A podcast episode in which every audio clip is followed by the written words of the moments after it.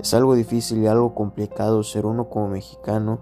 estar pensando qué es lo, qué es lo que va a pasar, qué es lo que va a suceder el día de mañana, qué es a lo que nos afrontaremos, qué va a pasar si me van a correr de mi trabajo, qué va a pasar si yo me llego a enfermar, qué va a pasar con la economía qué va a pasar con lo que está sucediendo actualmente. Es difícil estar tranquilos en este tipo de situaciones en las cuales no estamos nada preparados, no estamos ni siquiera con el 10% del por qué ocurrió esto, por qué hicieron esto. Surgen muchas teorías, surgen demasiadas